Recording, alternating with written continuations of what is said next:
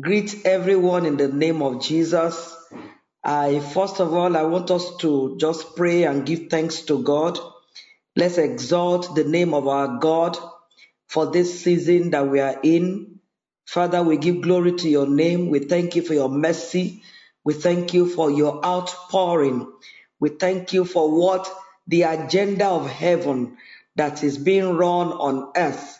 Thank you for what you are bringing down to us.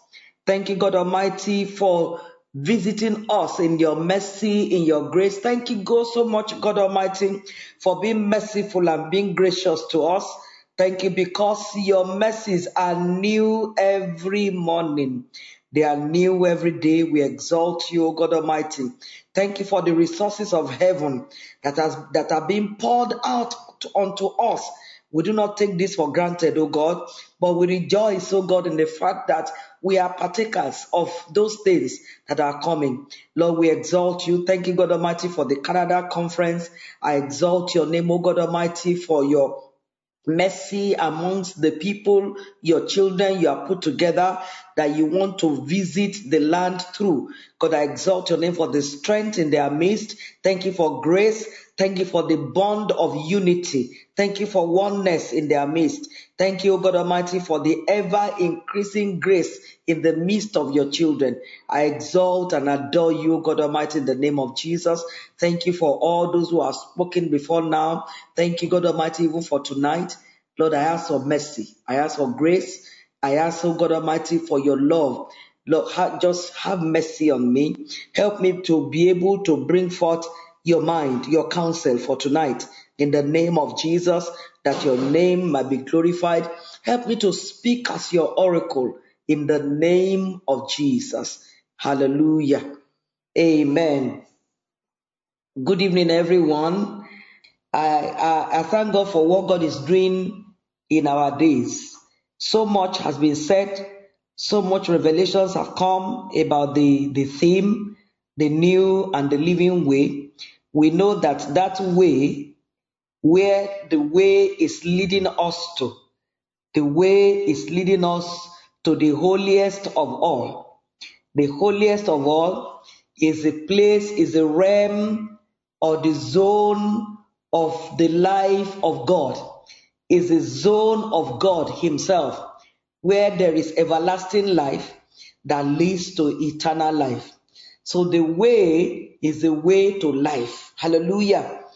The journey of the believer is a journey of life to life, from one level of life to another level of life. Because Jesus said, The thief cometh not but for to steal, to kill, and to destroy. Say, but I am come that they might have life and that they might have it more abundantly. That they might have life, comma, and that they might have it more abundantly. Jesus Christ talking like that, he's talking about the, the way man can come into life. Man can only come into life in levels. There are different levels of life that is in God. All this life they are in God. But because because of the way man has so fallen, man cannot come into everything of God at once. So they have to give it to us in levels. Praise the Lord. Praise the Lord. So our journey, our journey is a journey of life, life unto life, life unto life. So we be, they began with us by giving us life that is in Christ Jesus. Bible says the path of the just man is like a shining light that shines brighter and brighter unto the perfect day. The path, which means a just man has a path that he must he must walk in. It is it is ordained for him, it is consecrated for the just man to walk in a particular path. And the end of that path the end of that part is called the perfect day. The perfect day is when the just has come to lay hold on salvation. A, a saved man is a man who has embodied all of God, the life that is in God, because the life that is in God is responsible for salvation. Hallelujah. God saves. God is Savior. God is salvation. So coming into life is coming into salvation.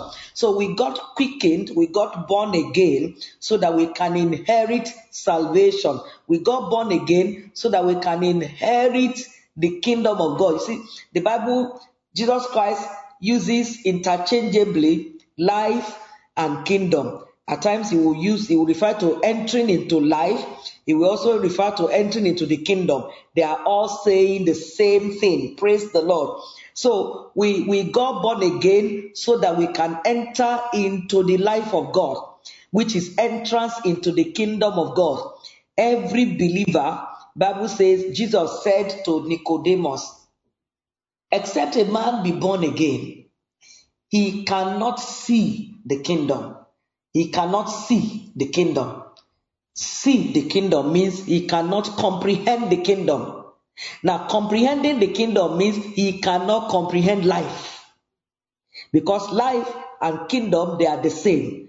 If you enter into life, you are entering into the kingdom. Praise the Lord. Now, the kingdom also is in levels. There is the kingdom of God. There is the everlasting kingdom of God. Praise the Lord. So there are levels of entrance into the kingdom. So also there are levels of entrance into life. Hallelujah. It is the same thing. Jesus said, You will not enter into the kingdom or you will not enter into life. He said, you, God will say, You well done, faithful servant enter into the joy of your Lord. Entering into joy is entering into kingdom because the kingdom of God is not meat and drink. It is righteousness. It is peace. It is joy in the Holy Ghost. That joy is the everlasting kingdom. That is the holy of holies. So he said, a, a servant that has done well, that has fulfilled the will of God, God will tell him, well done, faithful servant enter ye into the joy of your Lord. The joy of your Lord is the life, everlasting life of your Lord. Praise the Lord. So this entrance, this this um, way we are talking about is the way that leads us to the joy of our God, that leads us to everlasting life. And that way is not known by any man. That way is not known by any man. You can't just get up. You don't enter into the kingdom when you go born again. Jesus said, except a man be born of water and of the spirit, he cannot enter. So there is a need to see first Except a man be born again, he cannot see the kingdom. That is, he cannot, he cannot understand, he cannot comprehend life. What makes for life, except you are born again. So the new birth, we know that the new birth, the reason for the new birth is so that we can enter into life. We can enter into everlasting life we can enter into eternal life. That's the reason you got born again. So it's so, I mean, when you understand this basic have this basic understanding, then we know how to journey with God at any level that we are in. Praise the Lord. So Jesus said, except a man be born, except a man be born again, number one, he cannot see. So there is a there is a a, a, a there is a need to see, to understand. And the reason for understanding is so that you can do what you see. And as you do, you are being born. Hallelujah. As you do, you are being born. That is, you are changing. You are changing. You are being raised. You are being, you are growing up. You are acquiring stature by doing. Now, you cannot do except you see. You have to see first you have to see to see life there means to see the principles that govern the life of God. Hallelujah. To see you can't enter into that life until you understand the laws that govern the life of God. Hallelujah. So when you understand those laws that govern the life of God, then you will do the law because the reason they are showing you is so that you can do what you are saying. Now, when you do, when you do, you change. You, you are what you do. you become what you do. We are changed by doing. We are changed by obedience. Hallelujah. Now, this changing is so necessary for entrance. Jesus said, except a man be born by water and by the spirit, he cannot enter. Now, entrance is by being born. Entrance is by changing. Entrance is by it is it is persons that change. It is it takes stature to enter.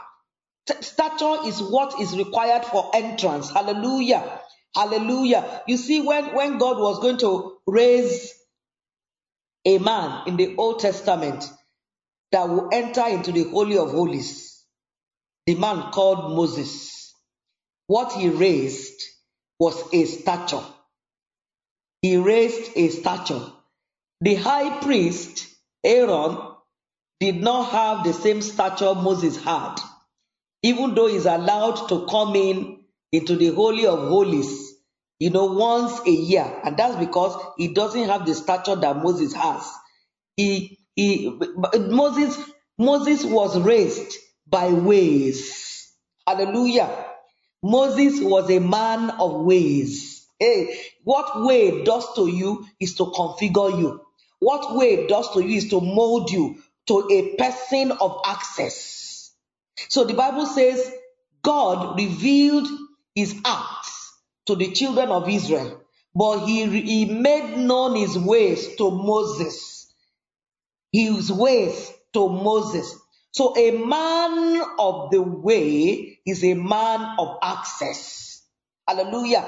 A man of way is a man of access. Is a man that qualifies for entrance. He told every other person, he said, all of you, if I'm going to talk to you, you, uh, uh, he told um, Aaron, come, you can come once a year to the holiest of all. No other priest qualifies to come, and his own coming is once a year. He said, but Moses, you come face to face anytime, anytime, just come. What qualified Moses for that? And it doesn't go with any blood.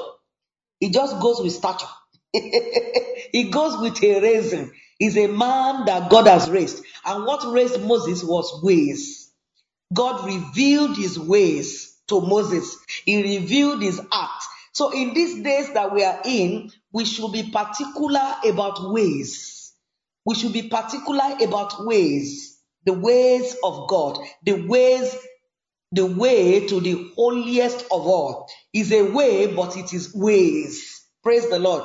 Because you start from somewhere, you don't just get up one day and then just you start from somewhere. It is line upon line. They build you, they build a stature for entrance. Hallelujah. Now, when we talk about building, there, there is no building without truth.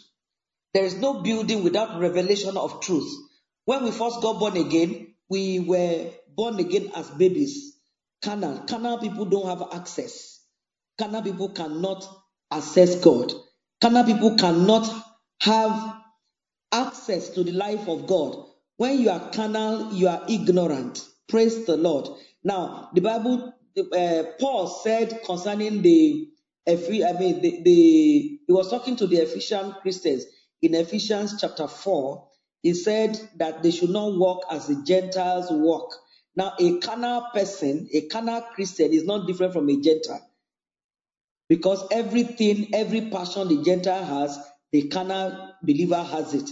The only thing is that he now uses God to pursue those things that the Gentiles use other gods to pursue. You know, they use God now to pursue those things. But we said, I, This I say therefore and testify in the Lord, that ye henceforth walk not as other Gentiles walk, in the vanity of their mind, having the understanding darkened. Hallelujah. That they are walking in the vanity of their mind because their understanding is darkened. Hallelujah. Being alienated from the life of God through the ignorance that is in them. You see, they are separated by their walk by ignorance, by darkened understanding, they are separated from the life of God. Why? Jesus said, except a man be born again, he cannot see.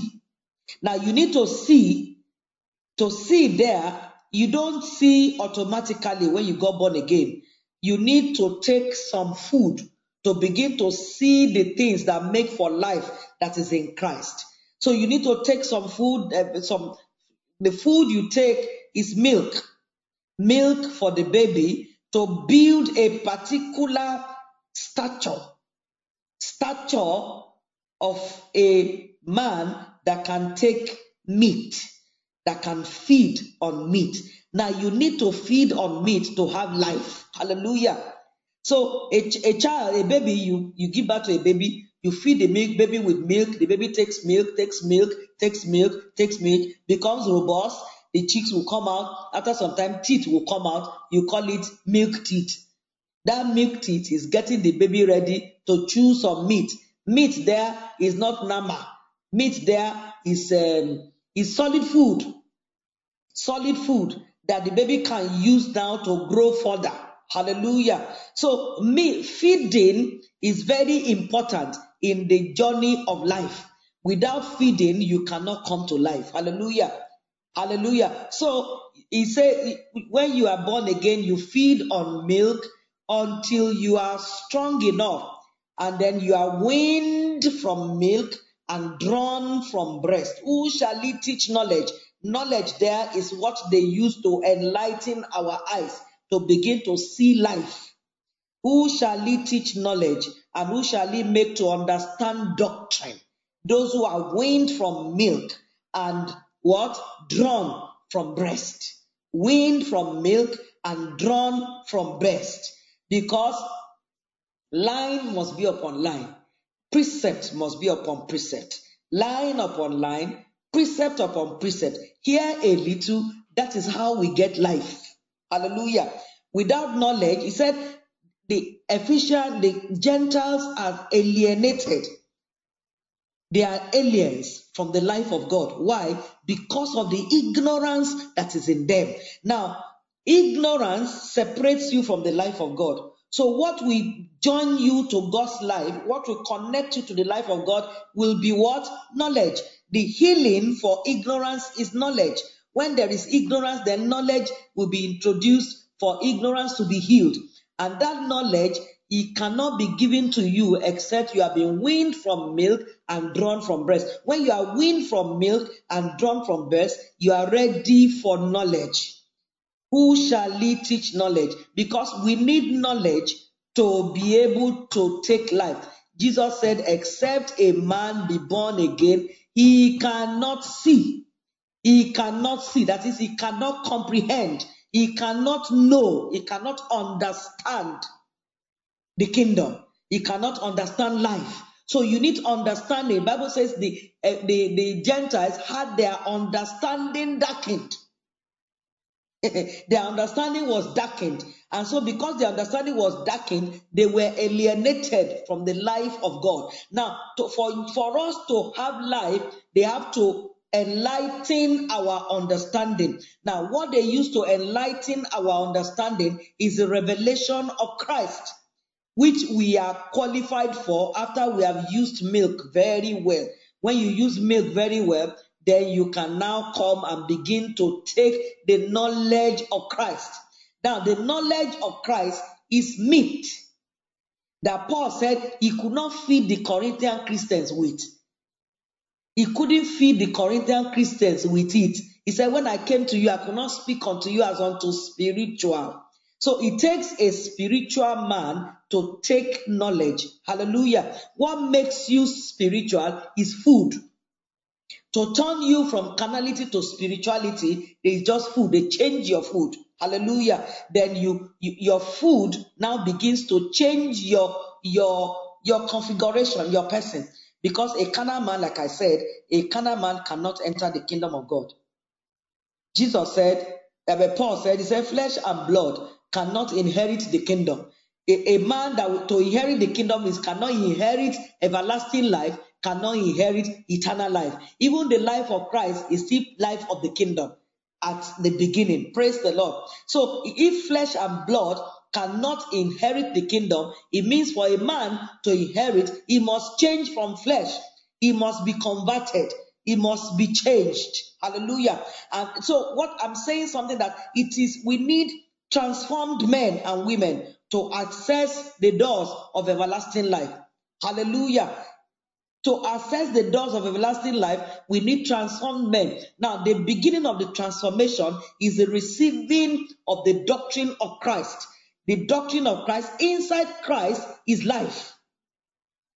There is life that is inside Christ. And the only way that you can access the life that is inside Christ is by the knowledge of Christ, revelation of Christ, which is the giving of meat. Meat is meat. Meat there is not nama. Meat is solid food that will change a man. The reason for Jesus said, He said, except you eat my flesh and drink my blood, you have no life in you. So the reason he said, He said, My flesh is meat indeed. Is meat, is food eh, for a man to eat and have life. The essence of doctrine, of teaching, is to give life. Because we need understanding to partake of life. Why understanding? You need to know what is contained in that life. You need to know the laws that are operational in that life for you to be able to do it. And in doing it, you change. Hallelujah. In doing it, in doing what is being revealed, you change. So they grow us, they grow us from when we are weaned from from milk and drawn from breast, it is time to grow a spiritual man. And the meal for growing a spiritual man is the revelation of Christ. So, as Christ is being revealed, you are doing what is being revealed. Don't forget the key, the key. Thank God for that ministration by James. Very wonderful, where he stressed that in this season is a season of fear is a time to reverence God. Some when when the light of this everlasting life was going to start breaking, one commandment instruction the Lord gave to me, He said, "Make sure you reverence me." He said, "Make sure you reverence me." Reverence me there is fear me, because without reverence, reverence means you tremble at the word. You are quick to obey the word. That is key for entrance. Anybody who is not who is uh, rascally at this time is not ready for entrance. If you are rash, you are not careful, you are not courteous, you can't enter. So the Lord said, make sure, and there will be provocation, there will be there will be temptations for you not to reverence God. There will be temptation to want to just throw caution to the wind and say, I beg, I if he die, I can't die. I've obeyed enough. Don't don't take me, don't take me for granted. Like, mm, please, everybody should just know their limits. They can't come and kill me. No, they want to kill you so that you can you can live. Praise the Lord. So what am I saying? The meal for a man to turn. Now, don't forget, entrance into life, entrance into kingdom is not possible without a man changing, changing form, Hallelujah. it is a configured man that can change, that can enter the kingdom. You see, our Lord Jesus Christ, the first person to enter. Bible says he has entered in for us. For him to enter, he went through process of changing. Process of changing. He became from, from being born as a baby, he grew as Jesus. He answered that name Jesus. From being Jesus, he undertook obedience that made him to become Christ. He became Christ. After he became Christ, the Bible says, though he were a son, yet lengthy obedience by the things which he suffered Um, and being made perfect. Being made perfect. He became the author of eternal salvation to as many as will obey him, author of eternal salvation. Eternal salvation is the inheritance of the saints. When you inherit eternal life, you inherit everlasting life, and then you inherit eternal life, you have come to eternal, you are eternally saved. Now, he said Jesus Christ is the author of those who will inherit this eternal salvation. is the author. And the author, we, we can see what the author went through. He went through all the processes. He went through the process of being raised as Christ. He went through the process of becoming the Son of God. He went through the process of fearing. He went through the process of obedience. Bible says, though he were a son, he learned obedience. The obedience he learned there was everlasting life. He learned everlasting life commandments and he obeyed them. And that made him, he became something. So, what am I saying? When we are talking about life, there has to be obedience. Revelation is very, very good and very, very sweet. But revelation must translate into a walk because it is by walking that we change. It is by walking that we are made. So he says that I am not ashamed of the gospel of our Lord Jesus Christ, for it is the power of God unto salvation to them that believe, to the Jews first, then to the Greeks. For therein the righteousness of God is revealed from faith to faith. The righteousness of God is revealed from faith to faith, as it is written, the just shall live by faith. Now, the gospel, the righteousness that is revealed, is revealed unto, it is the power of God unto salvation. That it is the power of God unto ability to get everlasting life and eternal life. So, and it says the reason for this revelation is so that you can live by that which is revealed. Living by that, the just shall live by faith. The just shall live by the righteousness that is being revealed. Revelation of righteousness is revelation of the kingdom.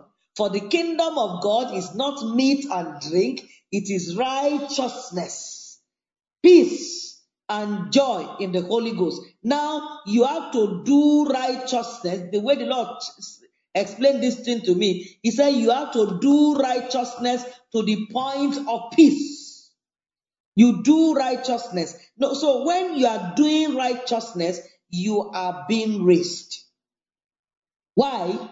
Righteousness does something. Revelation of righteousness and the doing of righteousness makes a person, forms a stature, raises a stature that is called Christ, or the stature of the godly man, or the stature of a holy man.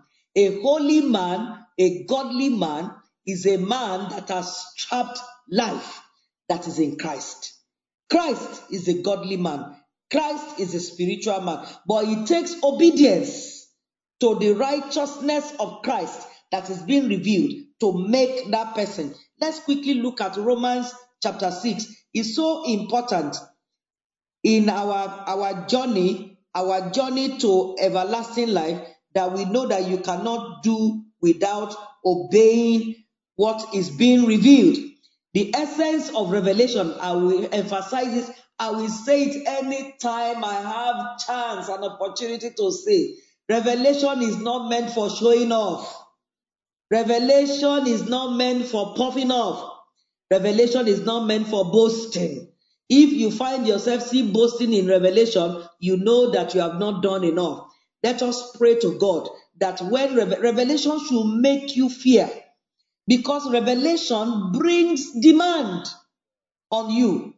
Great demand. Great demand. Revelation, when, when something is revealed to you, you have seen. You have seen something and you are you are making covenant. You must obey what you are saying. So the more revelation you have, the more the demand. To whom much is given, much is expected. To whom much issue. Eh, there was a time in my life when I started receiving revelation of Christ, and the demand that was following was heavy on me. Ah, I looked at it. I said, Ah, this revelation is like I don't want it again. I said, God, please hold on for your revelations. There are too many, and it's laying a demand on my life. That is what revelation should do to us. When you once you see, you should fear. Hey, this thing I'm seeing. Once I see, I have been commanded. Once I see, I have been commanded. Yes, there is the grace for preaching, but the Bible says, to whom much is given, much is expected. So when revelation comes to you, it, it should make you sober and make you fear because you should you are going to be judged by what is being revealed to you. That's the standard. What is being revealed to you is the standard for judging you. Once you have seen, they've give, they've showed you a standard, they've measured something for you to walk in. So let's not forget that without doing what is being revealed, we are not making progress. We are not journeying. The way we journey to God, journey to God's life, is by obeying what is being revealed. By obeying what is being revealed, something is taking place in you. You are changing. You are being altered on your inside. Your configuration is changing. Don't forget, it is the soul that journeys. It is the soul that walks in the way. It is the soul that will enter into the holiest of all. It is the soul that will inherit everlasting life and eternal life. So the soul of man is the one is configured in a way that it is anti-God. It is anti-God, raised by Satan, raised by, by the world, standards of the world that sets a man, pitches a man against God. So to, to defeat that configuration, they introduce Christ to break down the worldly configuration that we came into. You know, by tradition, by learnings, by by walking wrongly, we were configured wrongly and configured against God, against the life of God. So what they want to do is to break that that configuration and to break it down, to break it down and raise another. It has to be done by knowledge, by revelation. So they reveal Christ. When Christ is revealed, the righteousness that is in Christ is what they give to us. And when it is revealed to you, you obey that righteousness. You must obey. If you don't obey, there is no changing. And once you don't change, you are not moving. Our movement is our change. Our change is our movement. When you change, then you move. You, the closer you come to God is according to your change. So let's quickly look at Romans chapter 6. Romans chapter 6.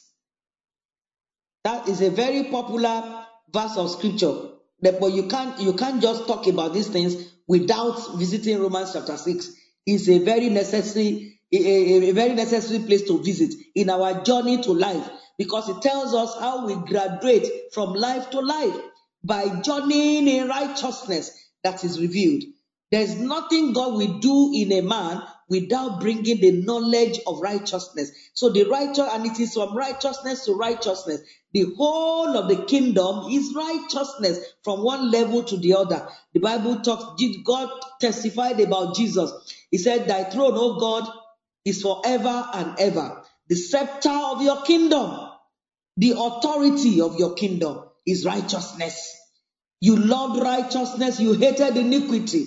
Therefore, God, even your God, has anointed you with the oil of gladness above your fellows. He loved righteousness. He loved righteousness and he hated iniquity. So it is righteousness all through, but in different grades, different righteousness. So they start us with the righteousness that is in Christ, and what that does, it raises a stature. Don't forget, it is stature that enters. It is formation. We enter by formation. The reason for the revelation of the blood, He said we enter by the blood of the Lamb. Inside the blood of the Lamb is contained properties of his life, substances of his life that will be sprinkled upon us, that will be revealed to us to do. So you enter by doing what the blood is saying. Hallelujah. You enter by doing what the blood is. That's how to enter by the blood. You don't say, I enter into the holy of holies.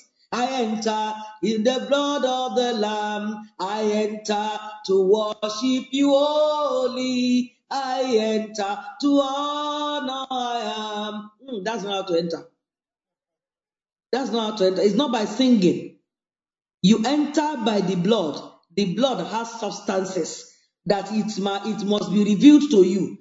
And then when it is revealed to you, you do. When you do, you become like the carrier of the blood. Hallelujah. So it is by doing that we enter. You do what the blood is revealing, but you cannot receive what the blood is re- re- revealing to enter into the holiest of all, except you have been raised first by this by this uh, Romans chapter 6. Let's quickly look at it. I'll read from so raising, when the Bible is talking about raising, is actually a, a man is growing when his sins are being deleted. When sins are deleted, you are growing. When they are remitting your sins, you are growing. And the only way sins can be remitted is by the revelation of righteousness. Righteousness that you obey will erase sin. Praise the Lord. It's very, very important. It is our sin that separated us from God. He said, separated us from the life of God. He said from verse 15, I'll read, What then shall we sin? Because we are not under the law, but under grace. God forbid. Know ye not that to whom ye yield yourselves servants to obey, his servants ye are to whom ye obey, whether of sin unto death. Are you seeing that? So if you continue to sin, you will die. You will not. Romans chapter 8 says, if you walk after the flesh, you will die. If you through the spirit mortify the deeds of the flesh, you will live. Are you saying that? You will live. That is, you will appreciate in life. You will come into life. You will live. You will live. You will live. By doing what? By mortifying the deeds of the body through the spirit. What is through the spirit? Through the revelation of the law of the spirit of life that is in Christ Jesus. It will make you to live. And as you are living, living there means you are changing you are appreciating, you are growing in stature because the stature that we are talking about is a stature of life. Is a stature of life. Stature of life. Sons of God are sons that have trapped life, trapped everlasting life, trapped eternal life. That is the stature of sonship, is the stature of life. So growing in stature is growing in life, acquisition of life. Praise the Lord. And we know that there is no growth in life without obeying righteousness because the end of righteousness is, is life. Praise the Lord. So, what then? Shall we shall we sin because we are not under the law but under grace? God forbid. Know ye not that to whom ye yield, are you say yielding, yielding them yourselves servants to obey, his servants ye are to whom ye obey, whether of sin unto death of obedience unto righteousness. But God be thanked that ye were the servants of sin. Ye were the servants of sin. As long as you are a servant of sin, you are carnal, you are not spiritual, you are a child, you are a baby. You can't have access. You can't have life. You can't serve sin. The end of sin is death. When you yield to sin, you die. You don't appreciate. Say, but God be thanked that ye were the servants of sin, but ye have obeyed. Are you seeing obedience? Ye have obeyed from the heart that form of doctrine which was delivered you. How do they deliver doctrine to them? By revelation of Christ. There is a doctrine of Christ that you must obey to be cleansed, to be raised to a particular stature that can stand the commandments of everlasting life. Paul said to the Corinthian Christians, he said, I could not feed, you, I fed you with milk and not with meat because you can't bear it. You can't bear meat. Somebody who cannot bear meat, can he bear strong meat? Because the realm of everlasting life is the realm of strong meat. It belongs to them who are who are mature, who are full age. Now you come to full age by using meat. Meat comes brings you to a, a, a, an age, matured age, that you can now use strong meat. Praise the Lord. So he says, But God be thanked that ye were servants of sin. May we stop serving sin. May we stop serving sin. May we receive deliverance from the service of sin to serve God. Ye were, he said, but ye have obeyed, you have obeyed from the heart that form of doctrine which was delivered you. Now, this is a prerequisite for life, is a prerequisite for change. Look at what happens when you obey from the heart. It says, being then made, being then made free, free from sin. Are you seeing making by obedience? Making by obedience. Being then made free from sin, ye became. Are you seeing becoming? Became servants of righteousness. By obedience, you are being made. You are serving righteousness. And when you are serving righteousness, there's something that is happening to you. I speak after the manner of men because of the infirmity of your flesh. For as ye have yielded, yielding, yielding, yielding, don't forget, yielded your members, servants to uncleanness and to iniquity unto iniquity. Now see what will happen. Even so now, yield your members, servants to righteousness. Servants, so that is when you obey righteousness, you become holy unto holiness. Are you seeing something? Servants, by obeying what is revealed, righteousness, revelation of Christ. When you obey and obey, you will be made a servant of righteousness. And then, as you yield and yield to righteousness, then you are made holy, you are cleansed. You are made what? Holy. Here, we can also make uh, interchange that holiness for godliness. You become a godly man. A godly man is a stature. Godliness is a stature that is ready for the inheritance. Hallelujah. Let's look at let's look at uh, why this holiness, why this why this making becoming holy by the revelation of righteousness. Let's quickly look at Titus. Titus chapter chapter 1 Titus chapter 1 Paul from verse 1 Paul, a servant of God and an apostle of Jesus Christ, according to the faith of God's elect. The faith of God's elect. That is the faith that is in our Lord Jesus Christ. The faith that is in our Lord Jesus Christ is called the faith of God's elect. That is the, that is what it says the just shall live by faith. That is the just shall live by the revelation of Christ the righteousness that is being revealed that is in Christ. Hallelujah. According to the faith of God's elect and the acknowledging of the truth, which is after godliness. Now, after godliness, there also is after holiness. The reason for the faith is to raise a godly man, is to raise a holy man. By the time you exercise yourself in the faith of God's elect, and according to the revelation of the truth, which is there is a truth that is after godliness, and there is a truth that is after everlasting life. But the reason, look at that acknowledging of the truth, which is after godliness, you see semicolon.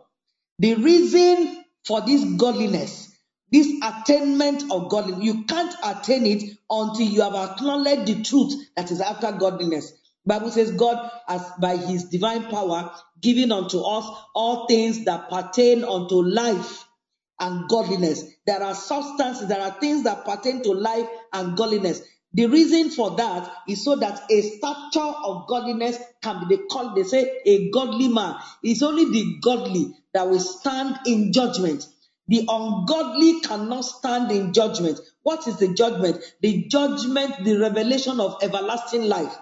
It takes a godly man to stand there. Now, before a man can be godly, you must have been exercised in the faith of God's elect and acknowledged the, the, the truth that is after godliness. That truth raises a stature of godliness. That truth makes it possible for you to assess the judgment of everlasting life. You can't understand everlasting life if you have not been made godly. If you have not, and there's one training that Christ does to us. Christ, because before you can be made or raised as Christ, you must have learned obedience. You must have done obedience in Christ. And then you get used. the Bible says you are made servants.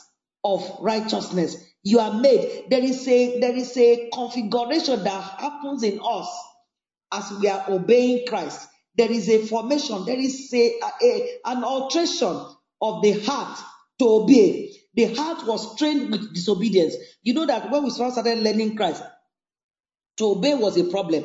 At times you will cry and cry when a when a standard is raised to you because the heart is trained in disobedience. But when you obey, you yield and yield. The Bible says you are you you are you you are being be- being made free from sin. You become servants.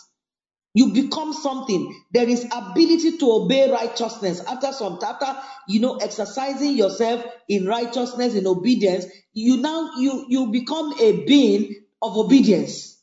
The power of the power of disobedience is broken by obedience. You are converted from a vessel, uh, uh, from one kind of vessel to another kind of vessel that can obey. You have to exercise yourself. You know, exercise yourself. Exercise yourself. Bible says, uh, uh, God bodily exercise profited little, but godliness is profitable unto all things. There's one place that talks about you exercising yourself in godliness. Practicing godliness is by obeying righteousness, by obeying revelation. When you practice No, it, it- says uh, you should exercise yourself in godliness. There's a verse of scripture that talks about that. To exercise yourself in godliness is to oh, yield to revelations that is after godliness. You know, when you practice something, you become perfect with it. When you practice, you do something over and over, you become perfect in doing it. That is the same thing with obedience. When we were, we were disobedient by nature.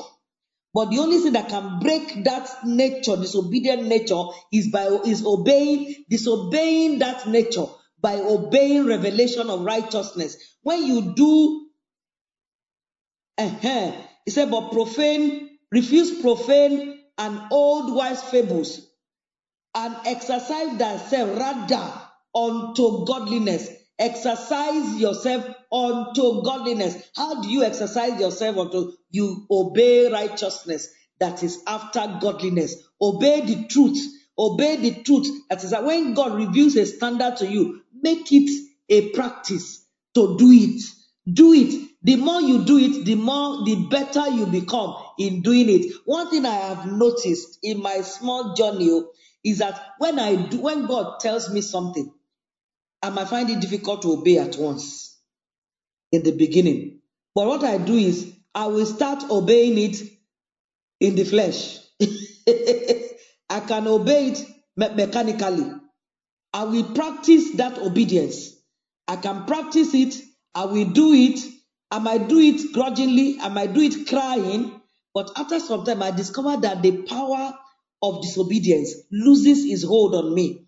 I become free from that thing that doesn't want to obey. I now begin to take delight. It's like I, I I have been reconfigured into a vessel that can obey that commandment. It becomes easier for me. The more I do it, the easier it is for me to do it. What I discovered is that grace is actually released to me when I start doing it. At times it might be grudgingly. At times it might be, I might do it, you know, angrily. But what I make sure to, I do is I do it. Even though I'm angry, I will do it. I, I remember the story of a pastor. It was is one of my husband's friends. He was giving a testimony. There was a brother in church that was very, very cantankerous. You know, pastors don't like people who give them trouble. You'd rather want to let the person go instead of him staying and giving you trouble. Don't, if you are in a church, don't give your pastor trouble. That's the last thing that you should do. If you cannot give him peace, please pray and change church. Let pastors have peace. So this guy was very troublesome. He was giving the pastor trouble, and the pastor was not, you know, feeling good about it. So, and God saw that the pastor was becoming agitated about this guy, and God wanted to save the pastor, wanted to help the pastor, because you can tilt to the other side when somebody is cantankerous in your church. So the Lord instructed pastor to go and give a car, one of his cars, to this guy that was disturbing him that was giving him trouble in church. You can imagine how he will feel. Give a car to a troublesome person in your church. I mean, that's the last thing you want to do. But that is wisdom as far as God is concerned. That is salvation. Like Paul, Pastor James was telling us that we should give the more earnest heed to the things that are spoken. Because that instruction that God is giving you is salvation to you, is to change you, is to alter your thinking, number one, alter your thinking, alter the state of your heart. When you obey it, as difficult as it is, it's easier for you to bless somebody who is very good to you in church with a car. But somebody who is cantankerous, the Lord said he should go and give him a car. The pastor, but God helped the pastor. He took the car and gave it to the brother.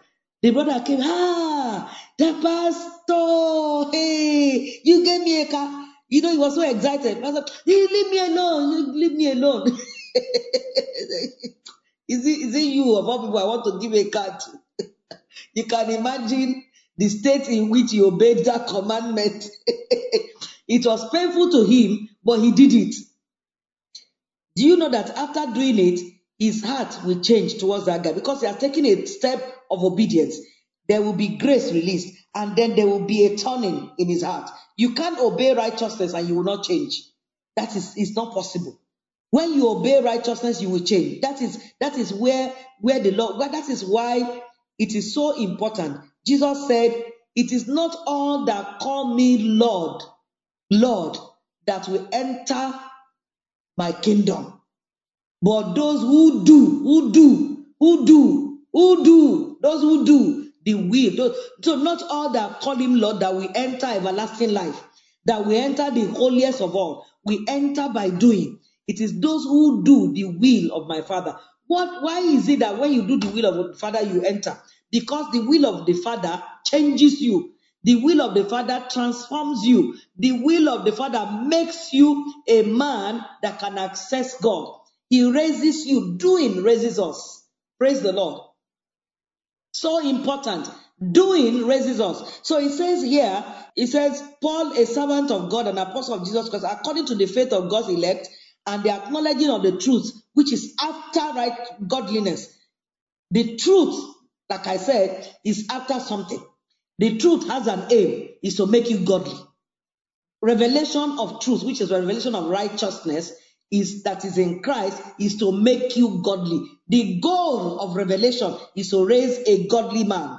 Now, I now say you now see a semicolon there. The reason for the godly man is because of the hope. In hope of eternal life, which God, that cannot lie, promised before the world began. In hope. So the reason for a godly man is so that the the promise of eternal life be realized. Now you cannot come to eternal life until you have been exercised and raised by everlasting life, everlasting demand.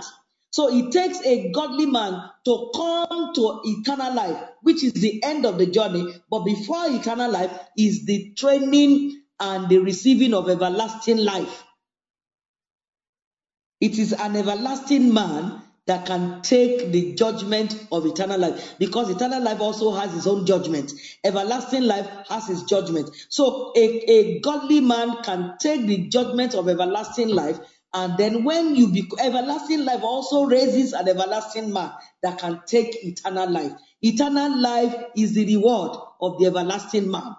Praise the Lord. But there, the Bible is saying that you need a stature of godliness. Some days ago, you know, the Lord has been making some demands from me, very tough demands that you know that is not compatible with flesh.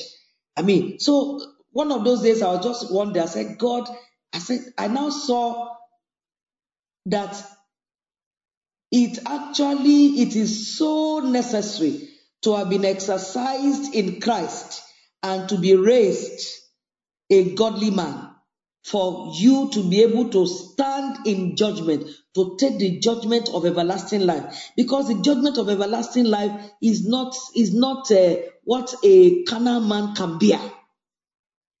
A carnal man cannot bear the judgment of everlasting life because there are things you must do. You must do. This doing from the beginning to the end, you must do. God said, Jesus Christ loved righteousness. Now, when you see Jesus, the man that entered before every other man, the way he entered is the same way everybody must enter. He came to show us an example on how to enter. He himself, he said, I am the way, the truth, and the life. How did he become the way? I, I, I heard Pastor Meka telling us that the way, Jesus Christ trapped the way in himself by obeying the way, by doing the way. He became the way personified by doing the way. Jesus Christ did something. He obeyed his Father from the beginning to the end. He obeyed the, the his life is is characterized by obedience. He said, "My Father loved me because I do those things that are pleasing in His sight." that is our Lord Jesus Christ. That is the that is the first man to enter. He showed us how to enter. It is by obedience from one level to the other. The commandments change, the, the standards change as you grow. As you obey this standard, they bring the next standard. And Jesus Christ obeyed everything. He said, My Father loved me because I do. Because I do everything, all things that are pleasing in His sight. May God help us to be a doer of things that please God. Things that please Him. They are the things that He reveals things of his now what god what god did to jesus was to give him life by commandments by revelation. He said the father had life in himself and he has given to the son to have life. He gave the son to have life. How did he give to the son to, the, to have life? He revealed life to the son. He revealed he, he, one thing jesus christ kept doing all his life is to he kept seeing the father he kept seeing the Father. He kept increasing in the knowledge of the Father. He said, As the Father knoweth me, so know I the Father. So he's a man, you see, he's a man of knowledge. I said it, without knowledge, you can't access life. No wonder he was able to access the life that is in the Father. He said, As the Father loveth, uh, knoweth me, so know I the Father. He had perfect knowledge of the Father. But he didn't have it in one day. He grew from knowledge to knowledge from knowledge to knowledge. And as he was growing, he was changing, he was morphing, he was morphing. So also we too, if we are going to enter into life, we must grow. Now, there is that which pertain to life and godliness. He said, As the Father knoweth me, knoweth me, even so know I the Father.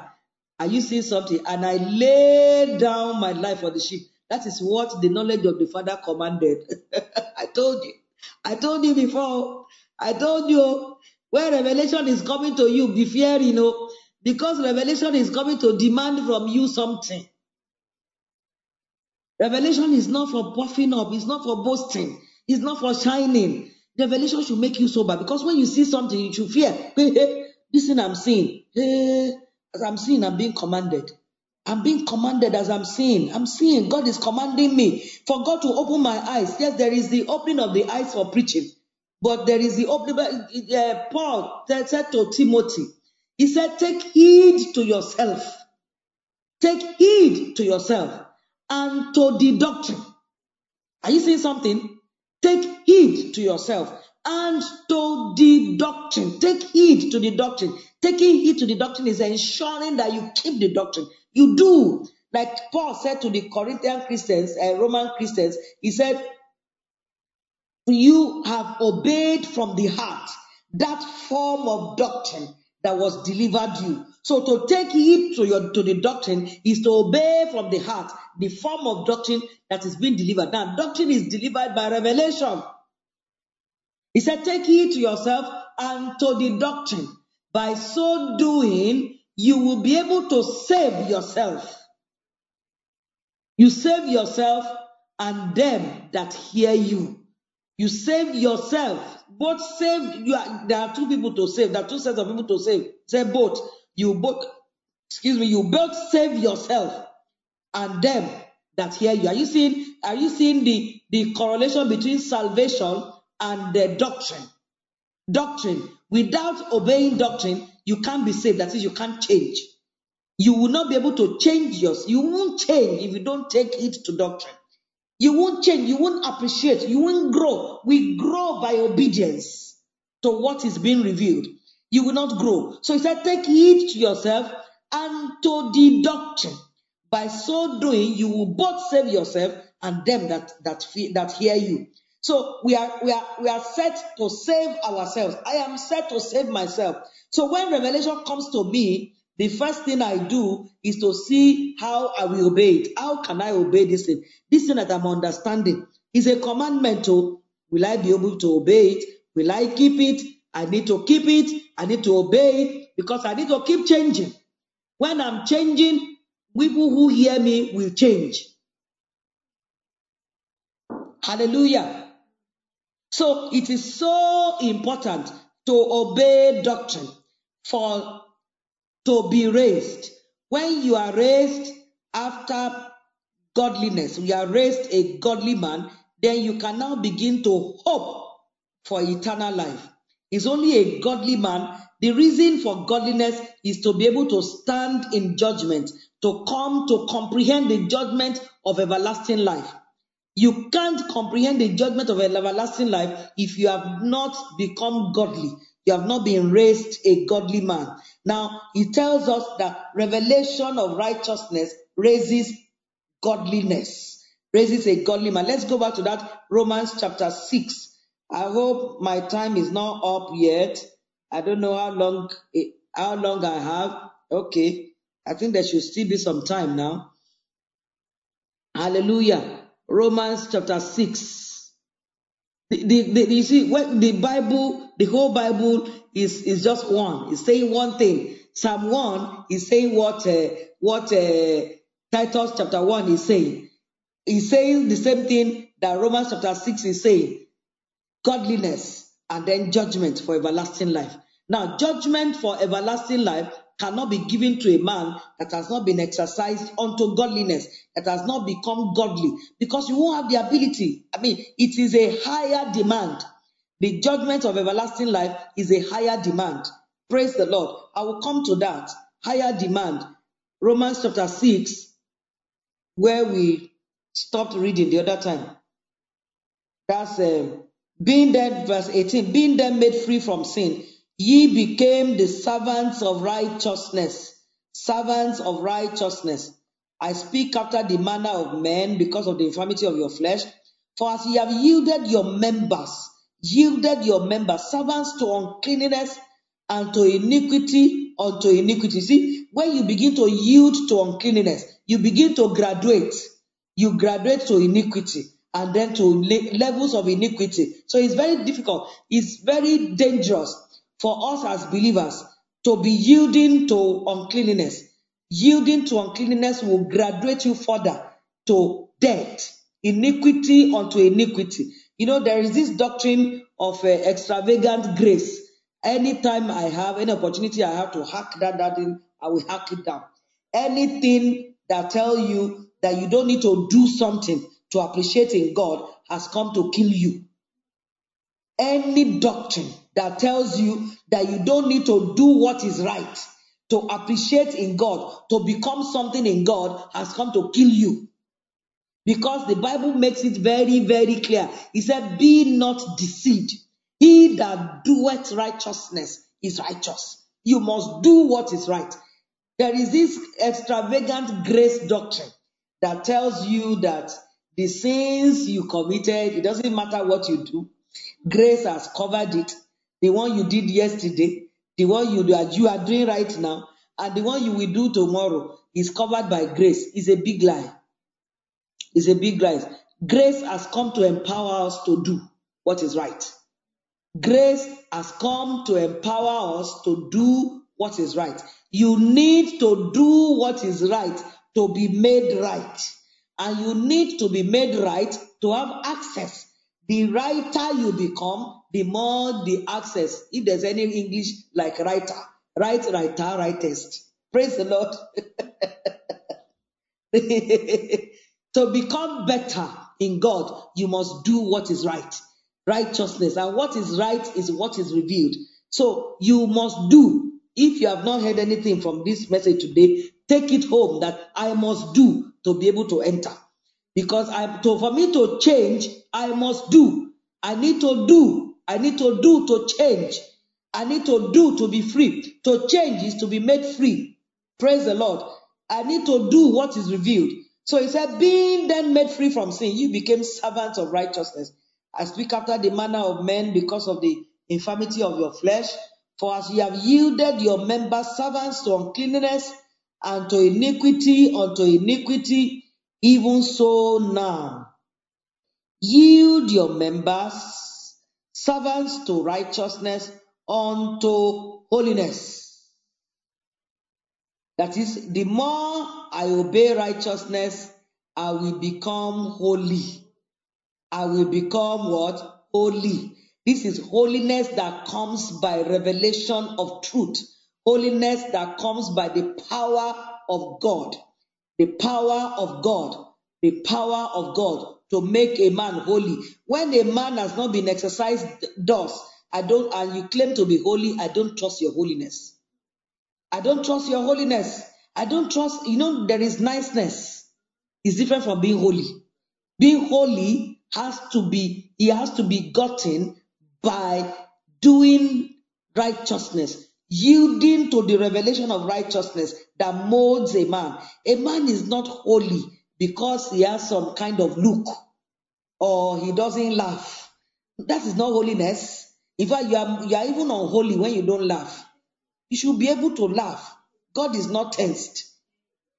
Yes, holiness. Holiness is by obeying righteousness. Yes, yes, I can see people laughing. You should laugh. Holy people laugh.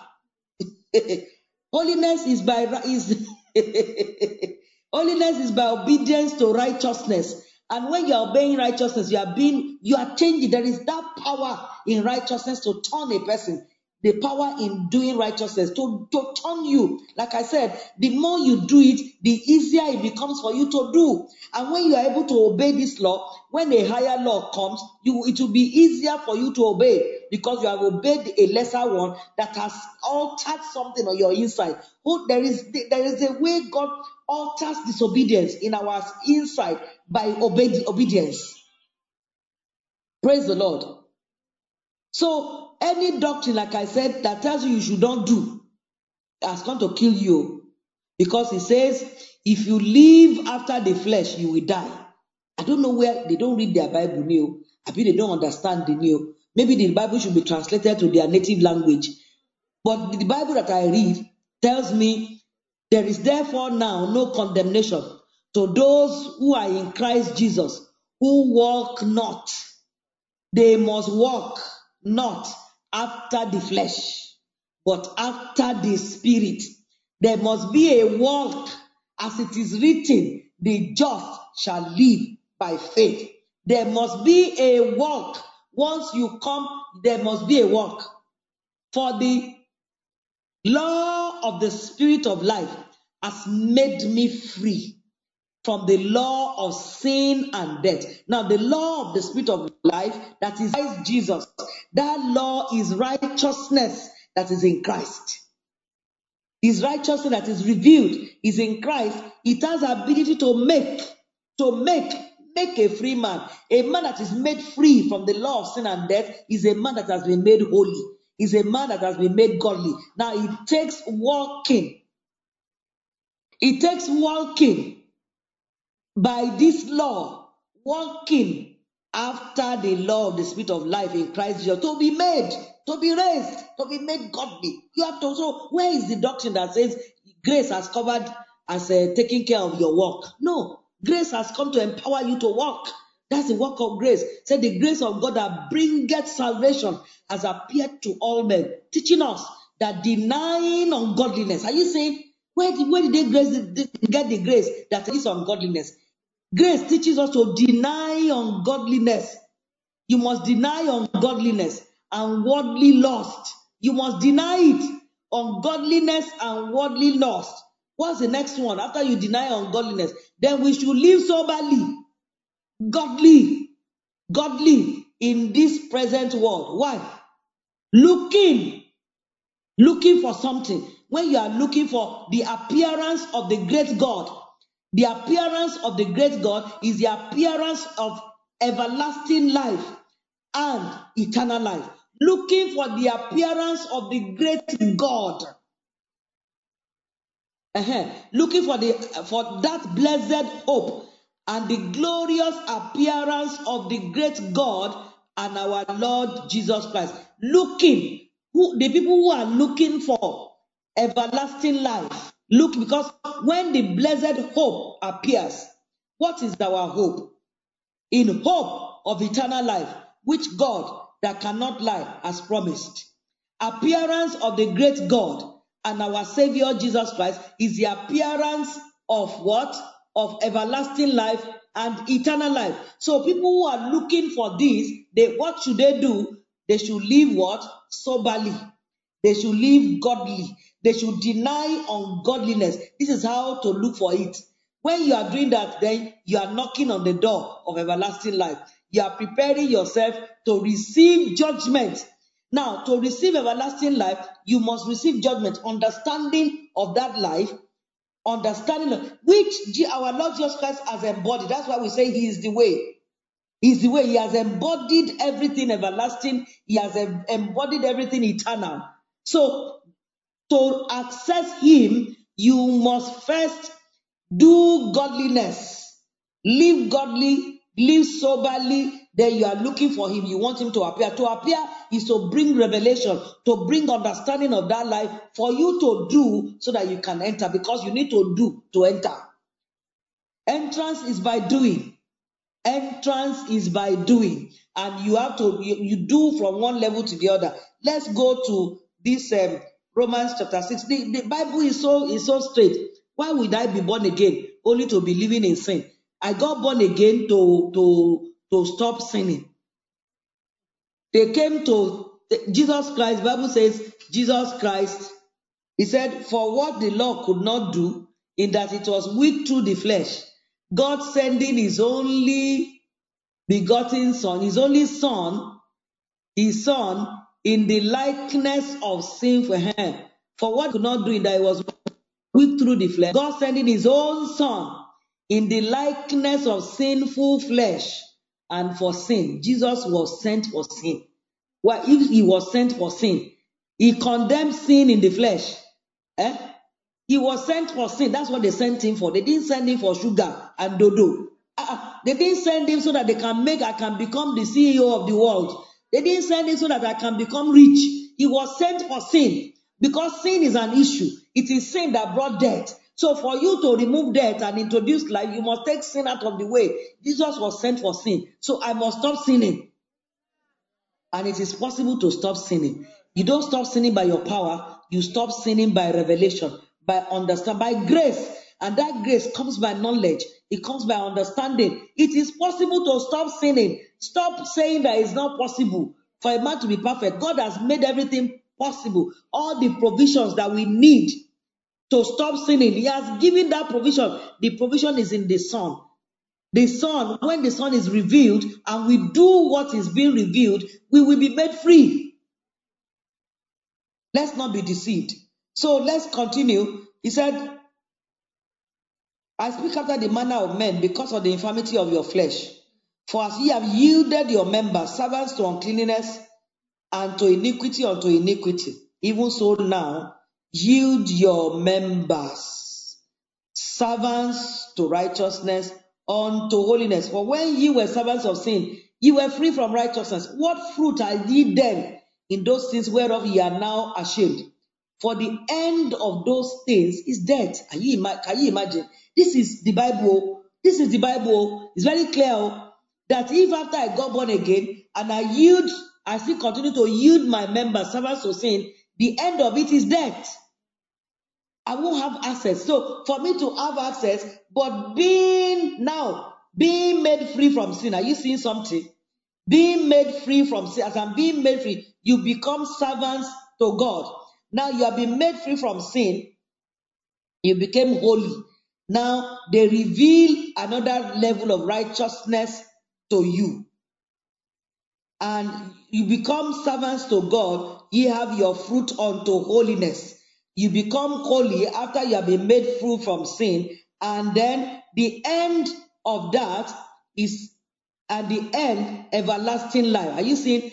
After I have been made holy, I am now qualified to receive higher commandments. These are commandments of everlasting life. I am set for everlasting life.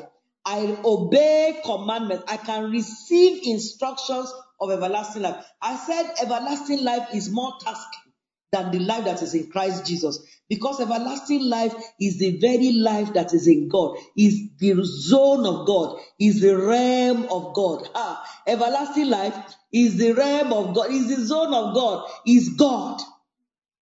Everlasting life when you enter into the holiest of all, you enter into the realm of everlasting life. You cannot enter until they have trained you with the commandments. So, in the holy place, in the zone of Christ, when you are perfected charity, they begin to give you commandments of everlasting life. Very, very, very, very, very straightforward. The Bible says in um, that's First Peter, it talks about you seeing that you have obeyed you have purified your souls in obeying the truth unto the unfeigned love of the brethren. You obey the truth unto. You obey the truth. You do truth until you can have unfeigned love for the brethren. Charity. See that ye love one another with a pure heart fervently. See that ye love. Are you seeing the criteria? what precedes everlasting commandments? See that ye obey one another fervently. Seeing ye have purified your souls. It's still talking about the same thing here about obeying righteousness to godliness or to holiness. Now, a holy man is a charity man. If you, there is no way you can say you are holy when you cannot walk in love. You know, we, we used to live with some people who claim to be holy, and the holiness is more of an external holiness. When somebody claims to be holy and you cannot love the brethren, you cannot love even the love of the saints, that is not even love of the brethren now, love to all saints. You look at uh, saints from other church and you cannot relate with them, you cannot laugh with them because they don't look like you, they don't dress like you, they don't talk like you, then you can't relate with them. You can't even love them. You don't even count them as Christians. The best you can do is to look at them and say, oh, well, they are babies. They are, I wonder, a baby calling a baby baby. You know, that kind of way. When you are not, when you are not a baby, you don't use baby to abuse somebody. This person looked at uh, one of our neighbors and said, ah, ah they were having uh, an argument.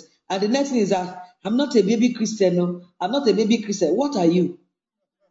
it's not by saying it, it's by showing it. you abuse, in order to do abuse, you're abusing somebody to be a baby Christian. And if somebody say, ah, me, oh, I'm not a, that is you, you're a baby Christian, so you can do what you are doing. If I'm not a baby Christian, I should be able to tolerate you.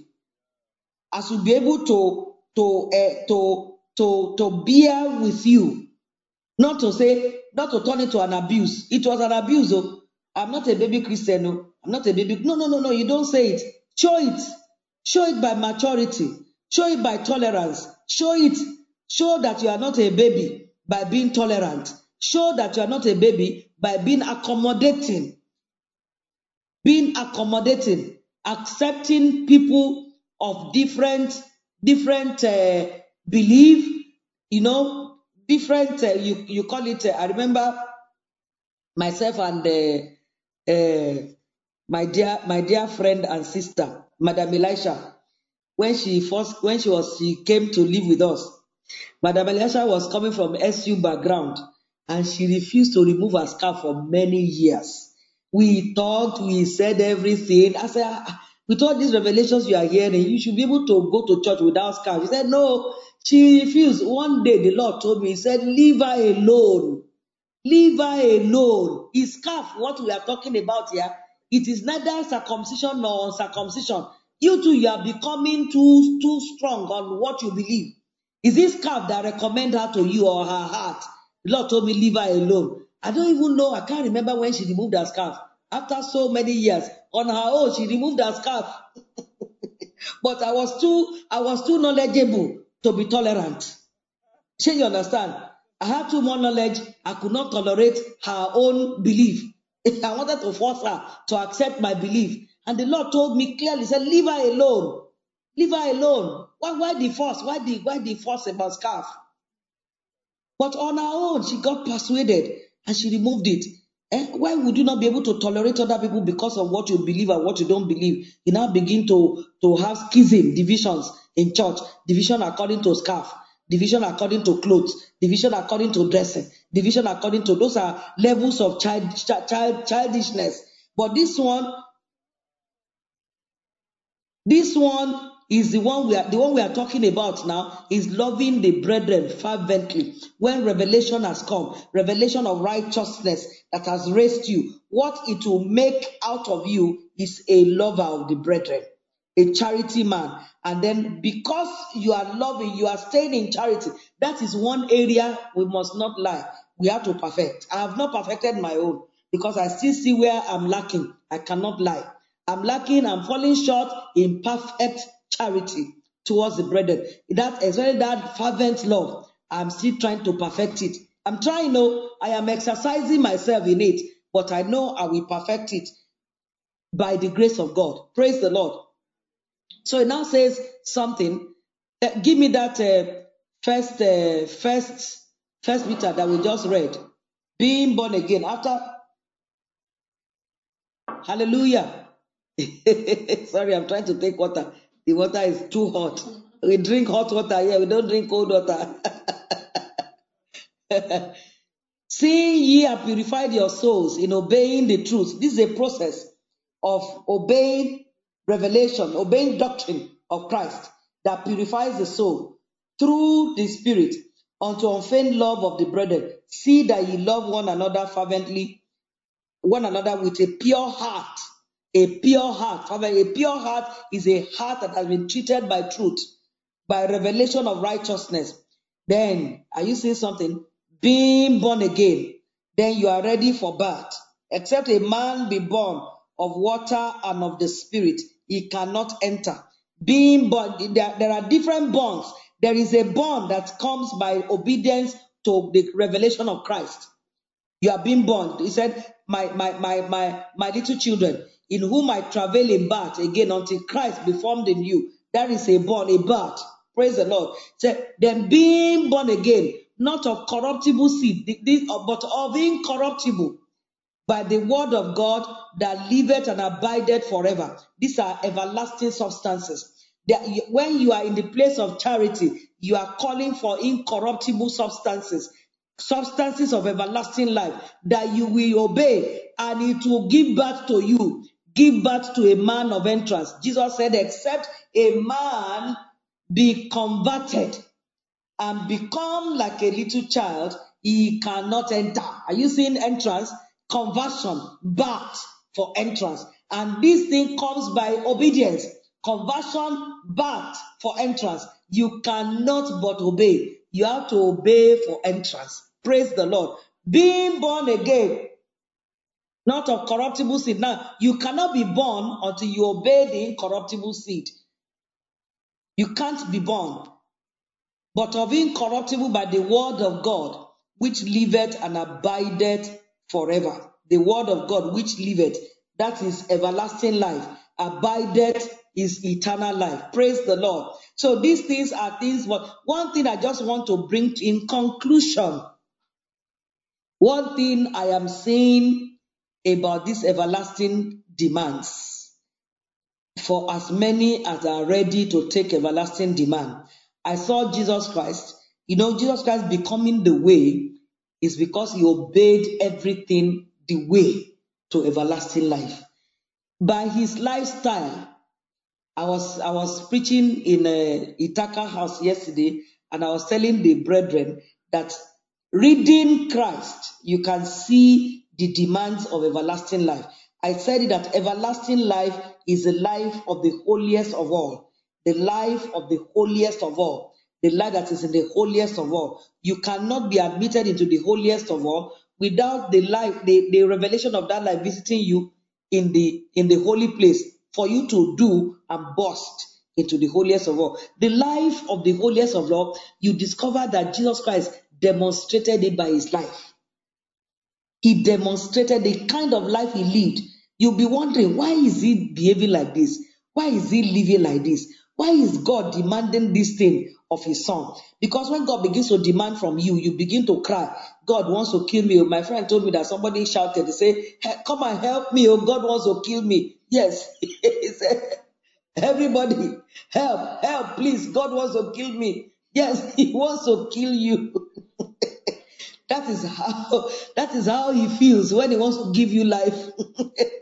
you must feel like you are being killed. Praise the Lord. Why? Those demands, they are they are actually what God Himself. They are the things that spell out the life of God. They are the they are the laws that govern their life. What you see God demanding from Jesus is the law of everlasting life. What he was demanding from Jesus is the law that rules them. You know, God has laws. He said, I will write my laws. That is, he has his own laws, the laws that govern his life. Anybody he wants to give his life to, he will introduce that law to you. And he introduces it by revelation of himself. He will reveal himself to you. Praise the Lord. Praise the Lord. So you see, Jesus Christ was made, he, he came to lay example of entrance into their life to us by the way he lived. You will look at him and say his own is too much, or the father's own is too much. Why is he making such demand from his son? Kilo day, what did the son do? But he's, he wants to give the son the life that the son had from the beginning. There's a life that was in him. He said, In him was life. In the beginning was the word. The word was with God. The word was God. The same was in the beginning with God. All things were made by him. And without him was nothing made that was made. In him was life. In him, in the Son was life. And the life is the light of men. Now, that life is the life of the Godhead is a life that makes the Godhead. When you talk about God, you talk about that life. That life is eternal life. It was in the Son. When the Son was made flesh, He left that life. And the Son needed to go back to Godhood. Now, for him to go back to Godhood as a man, he must obey all the laws of that life to inherit it as a man. Now, the Son didn't need to go through all that because of us. He came to show us the way to Godhood.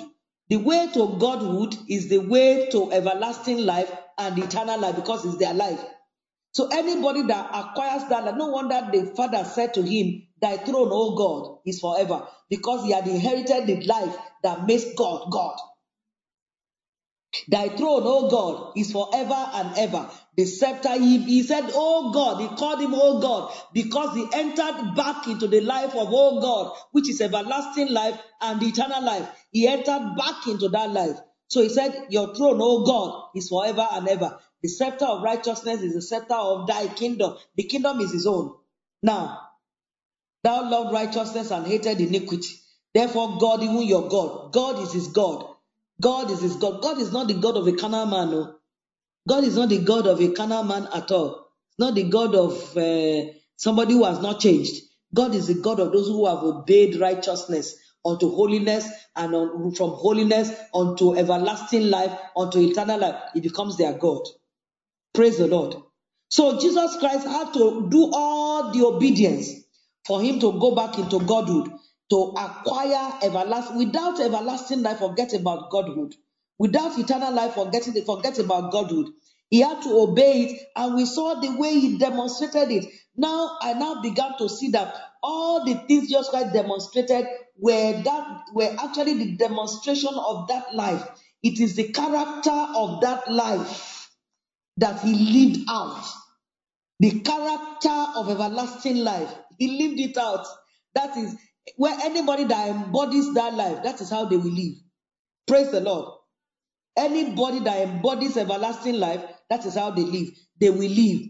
they will be able to lay down their lives. Now, that um, John chapter 10 that I read, I quoted before, that as the Father knoweth the Son, so also as the Father knoweth me, so also know I the Father, and I lay my life down for the sheep.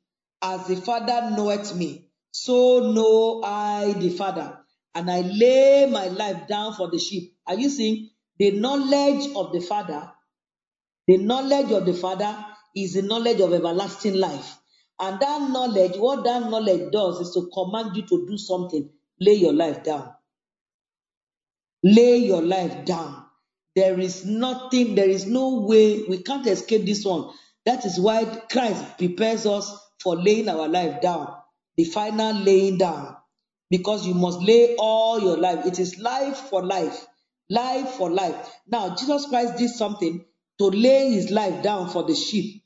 He started laying his life down from the beginning. This this uh, verse of scripture I quoted yesterday while ministering in a Tucker house I would like to read it again. Philippians chapter 2 from verse 5. It says, Let this mind be in you. This mindset, this mindset, let this mind be in you, which was also in Christ Jesus. Are you seeing?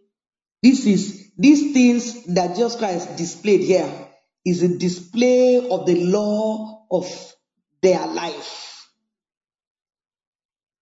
That is how thy life, that is the conversation of that. It's not a strange thing. They are commanding us to do exactly as Jesus did because they want us to end where he ended. There is where he, and there's a way he got there. And like, said, let this way is a commandment. If you want to end where Jesus Christ ended, in the most holy, at the right hand of the Father, end in everlasting life, end in eternal life. Because life, every life level is an exaltation. But Jesus Christ was highly exalted. His exaltation was high above the heavens.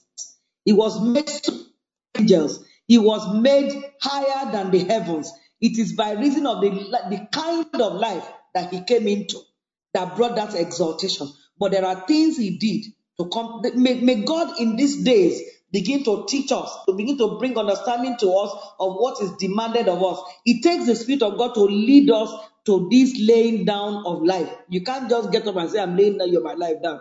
No, no, no, no, you can't do it. You have to be led, you have to be commanded, you have to be instructed, you have to be guided.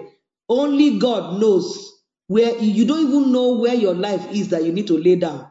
There are some light that are hidden, that it, it takes the light of of everlasting life to get there. To know that there is something you are hiding there and you are putting under your armpit. Nobody can reach there. Only the light of everlasting life can reach it. That you now say, Wow, wow, I didn't know that evil is hiding here.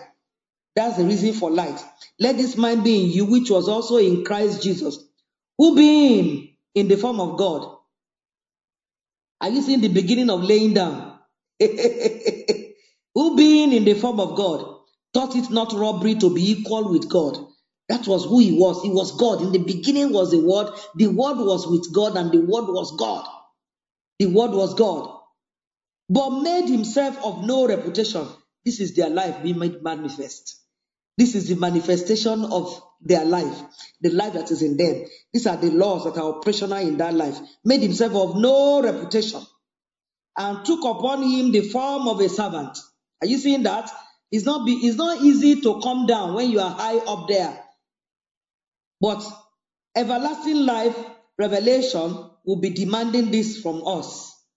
Who being made himself of no reputation. Reputation can disturb you and prevent you from entering everlasting life. It can prevent you when you and you know the way we protect reputation. We don't mind to break every law of life. We break law of life, law of eternal life, law of everlasting life to keep your reputation as if your reputation is higher than eternal life. You can fight, you can, you can, you can, in short, the, the short, long and short of it is that you are ready to break laws of life to protect your reputation. Reputation that you don't even need, you don't even have self. What is reputation? Is life that gives reputation. What what is reputation you have that you don't you have not trapped everlasting life? You say you have reputation. You don't have reputation, no. You have re, is, uh, is, is you have vanity. You are holding on to the wind and using your life to protect the wind. There is nothing in reputation. He counted himself, he made himself, he made himself of no reputation and took upon him the form of a servant and was made in the likeness of men. Is this you see, we just read this thing, we don't know how difficult it is for somebody who was in the form of God to now come to the likeness of men. That is, you lose, you lose, you know, there's a way you don't like to be looked at upon as like as a man. There's a way you don't like people to see you. You are particular about people's opinion about you. If I do this, what will they think about me? If I do this, what will they say about me? Because you don't want to leave that your high, high estate where you are, and then you you you compromise everlasting life to remain there. He said he made he took he made himself of no reputation and took upon him the form of a servant and was made in the likeness of men. And being found in fashion as a man, he humbled himself and became obedient unto death. Are you seeing obedience again? Everybody, are you seeing obedience again? He became obedient unto death. That is a path to exaltation. Without obedience, there is no lifting. Exaltation is that he made he became obedient unto death, even the death of the cross. We need obedience. We need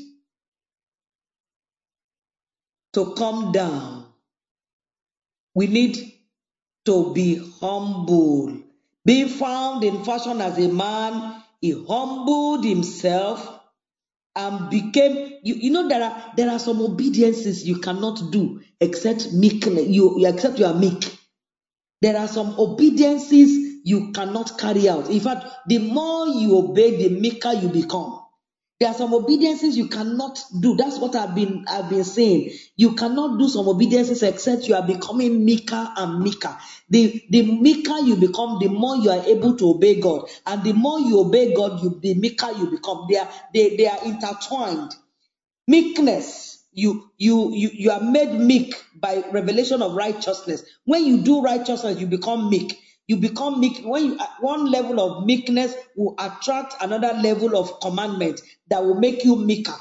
Nobody can be meek except you obey. You obey when you obey Christ, you acquire a level of meekness. Because you can't follow Christ all the way until you are becoming meek. His commandments they conf- they configure you to a meek being. Ah, you can't be meek. You can't obey some commandments so except you are meek. You can't. You can't because your mind will be telling you, your carnal mind will be telling you, what will they think of me if I do this? Well, so you, there, there are some obediences that make that demands that you admit that you are wrong, that you are guilty. And the first thing that comes to your hand, eh, so they will look at me as somebody who has been wrong, who can be wrong. Who says you are not wrong? You can't be wrong. That is a deception. It's a deception of Satan for you to think that you are perfect, you, are, you cannot be wrong. And so when God demands that you accept that you are wrong, you say, Oh, if I say I am wrong, they will think, How will they look at me? Then you are not meek. I remember a pastor saying that uh, the, the Lord told him to go and say sorry to his wife. No, that is uh, for men, it's, is humbling because the man is always right and he must never be seen to be weak and to be wrong before his wife. so the Lord told him, Go and tell your wife. Wife, That's that's one thing I thank my husband. I thank God for my husband. He's ready to say I'm sorry anytime. Even when he's not wrong, he says I'm sorry. Yes, I thank God for his life. He's, he's quick to, to accept blame, and that's a contrite heart. He's quick to accept guilt, even when to, to even avoid trouble. He will tell you, okay, I'm, I'm wrong, you are right. Let can we have peace? That's how a heart should be arranged. So the, the Lord told this uh, man of God, go and tell your wife that you are sorry. He said, ah, so this lady will now think that I'm wrong. Why? Well, you are wrong now. If you are wrong, you, you can't be wrong. Are you God? It's only God who cannot be wrong. So she felt, oh, she, so he said, so he would think, she would now think that I am wrong. That is reputation. That is not being meek. A meek person is somebody who is willing, who is malleable. When God tells you do something, you do it. And that was what we saw in our Lord Jesus Christ. He was obedient. He said he became, he humbled himself and became obedient unto death, even the death of the cross. Wherefore God, death of the cross. You know, uh, our, our daddy has taught us that for you to enter everlasting life, there has to be a death. There has to be a death. Jesus Christ died in so many ways. In fact, leaving the realm of godhood to the realm of man, of flesh, is a death on his own. He, he demonstrated that life to us. So that, don't let us think that we escape death. We must die. Dying, we must die. It's not that we receive grace to die. And we die by obedience. We die by obeying commandment. Praise the Lord. Say, wherefore God has highly exalted him and giving him a name which is above every name, that the name of Jesus every knee should bow of things in heaven, things in earth, and things under the earth, and that every tongue should confess that Jesus Christ is Lord to the glory of God the Father. Say, wherefore, my beloved, as ye have always obeyed, not as in my presence only, but how much more now in my absence, work out your own salvation with fear and trembling. For it is God that worketh in you both to will and to do of his good pleasure. Are you seeing something there? Work out your own salvation in fear, with fear, fear and trembling. Not fear as in torment, but fear as in caution, reverence, fear. Sign that you fear God is that you are quick to obey Him. You are able to do what He says. Fear and trembling. To this man will I look.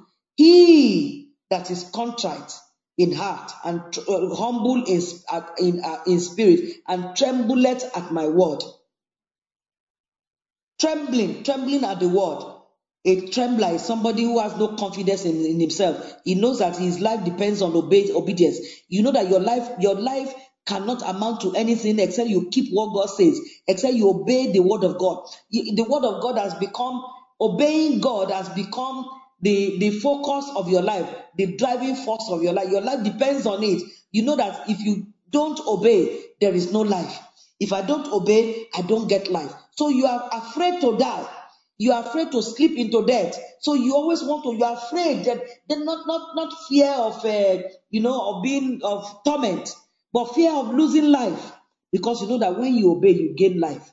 When you obey, you gain life. You gain life. You gain life. Oh, but there is nothing we can come into or amount to without obedience. So God will help us in days to come. We will not amount to anything without obedience. And obedience is to what is being revealed. The life in Christ is revealed for us to obey, to inherit it. Everlasting life comes by revelation to those who have been exercised in Christ and been raised in Christ, and then everlasting life comes to them for them to do to inherit everlasting life.